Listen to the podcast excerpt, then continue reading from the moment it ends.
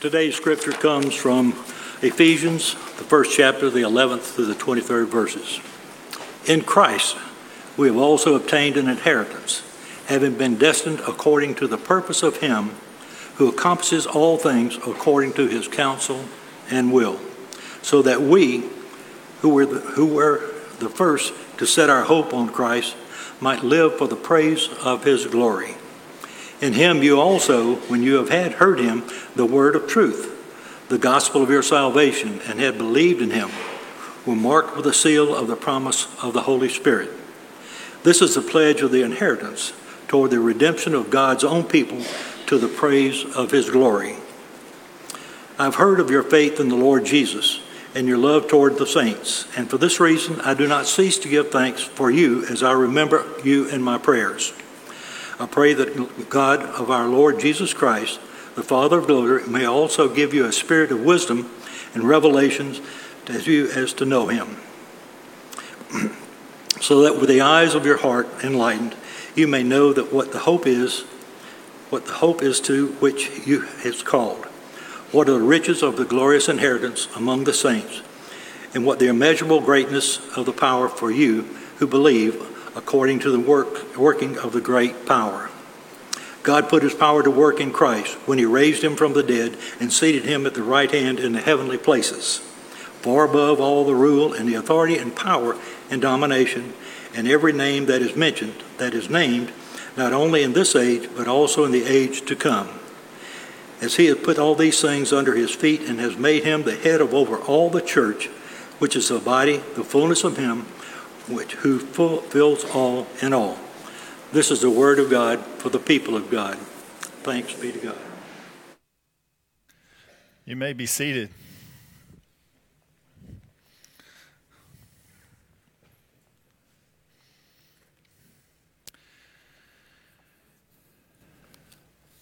So I have I have lost count over the years of how many funerals I've officiated. Um, but in losing count and not focusing on the quantity of services I've done, I remember faces. I remember stories. I remember the quality of the conversations and the quality of the lives that I've been able to uh, testify to that have shown us grace and mercy and life. And so it's helpful for me today as I'm preaching um, to only be able to see the backside of many of the frames um, because these represent um, stories that I've been able to tell for many um, conversations in living rooms, on back porches, sitting in the church, conversations that had been anticipated, and many conversations that hadn't been anticipated lives that have impacted us in, in such incredible ways. And so, as we come to a day like All Saints' Day, to where we remember so many of these saints, there are so many things about the eternal promises of God that truly stand out today more than ever. Because on a day in which we focus on uh, those that we love so much that have passed on, in the grief that we carry, in the sorrow, we still remember today that they are more alive today than they have ever been in this life. And each and every one of them has shaped us in such incredible ways. So, in just the funerals that I've done this year, and just the conversations and the spaces that I've had, how much that has just changed me. And so, of many of the names that are read today, um, some of them are very familiar to a lot of us. Some that have shaped not only this church, but this community, uh, that have left impacts and legacies that have touched so many in this room. And then other names, uh, most of y'all will not know them at all. They might be known by just one person in this room. And yet, we still know that the impact that the names that you don't recognize have still shaped individuals in this room and therefore have shaped our body and our family in incredible, incredible ways. This represents the stories of saints that we know so well and then saints that we've never met, and yet we've felt the legacy and the heritage of the faith that they've passed on. Something that has changed us, something that has shaped us, and something that still lives inside of us that we continue to pour out for the world.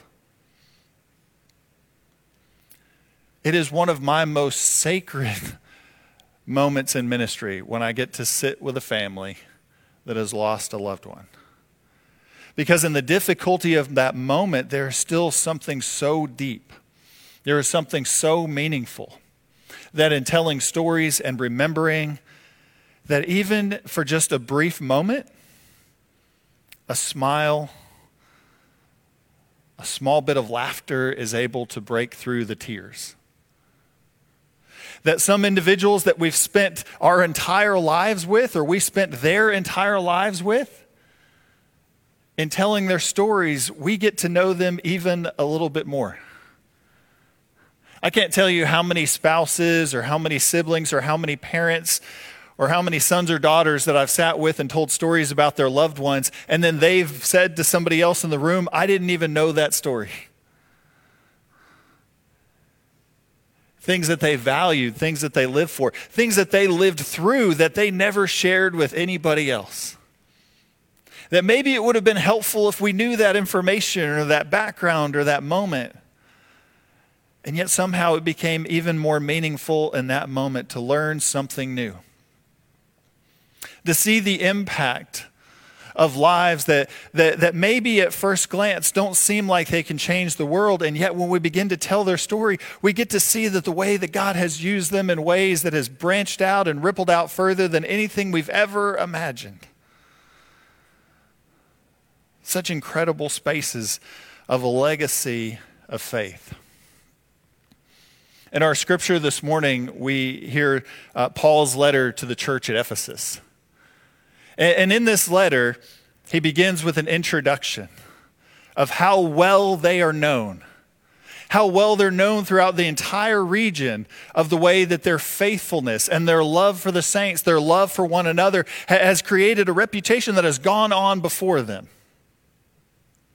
He's writing them to tell them, You are famous for the way that you love one another. And you have been marked you have been marked because that legacy, that heritage that you have, comes from the very idea that God had when God wanted to first be with us. Marked by the very salvation that Christ provided for us, marked by the very baptism of the Spirit that allows us and empowers us to bring that love of Christ to life and give it back to the world. You have an inheritance that has been marked and written and stamped upon you, Paul tells the church. But what's interesting about Paul telling the church is this is one letter that most scholars agree was not written to just a single congregation. Paul wasn't just saying, uh, you here at this one congregation in Ephesus are, are known so incredibly well for your love. But rather, it was a story and it was a letter that he circulated throughout the entire region that entire part of Asia Minor, of the Mediterranean community, of saying that here is a love that not only you're known for, but is able to be emulated, is able to be modeled, it's able to be reflected, it's able to be passed on in such a way that this is something we should all aspire to. Something that creates a faith that is passed on from one church to the next and one generation to the next we have an inheritance.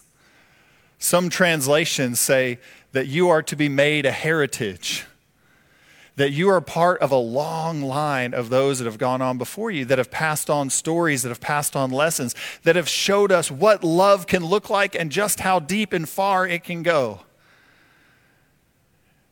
And we're able to keep that love alive and keep sharing it with all those around us.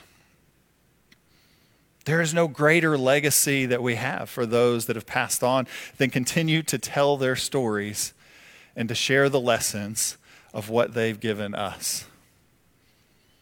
And so he says that you're part of a heritage, you're part of a story. And this particular text The, the last part, verses 15 through 23. It's, it's unique in a lot of the other texts in the New Testament. Verses 15 through 23 in the Greek is written without any punctuation at all. It's written as a continuous sentence. Now, for some of us, that's just the way that we send text messages, no punctuation at all. But I think Paul, I think those that shared the story were trying to tell us something deeper. That you're a part of something that a period has not been put on yet. You're a part of something that is still unfolding.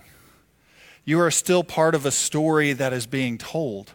You are inheriting all of the stories, all of the faith, all of the moments that have gone on before you right here where we sit today, whether in this room or online or wherever we find ourselves.